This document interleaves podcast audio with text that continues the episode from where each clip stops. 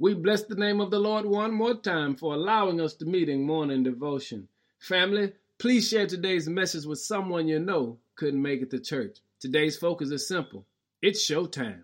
When you get a chance, read Psalm 118, verse 24, because it says, This is the day that the Lord has made. We will rejoice and be glad in it.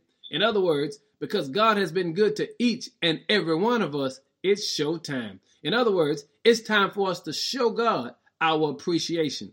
And what he's saying to us is every day may not be the way you want it, and everything may not go in the manner in which you would like for it to go. But God has still been good to all of us. And so he says, This is the day that the Lord has made. And since he made this day with you and I included in it, it's showtime. We've got to show God that we appreciate him. And that's why it says we will rejoice and be glad in it. That simply means that we will not only be happy, but we will be pleased and delighted because God has been good to all of us. Hey, you've got something to give God glory over. And today, I want you to know it's showtime. Look your enemy and your foes in the face and say, It's showtime. I'm going to rejoice and be glad in whatever the Lord brings my way today because God has been good to me. This is the day that the Lord has made, and we will rejoice and be glad in it. In Jesus' name, it's showtime.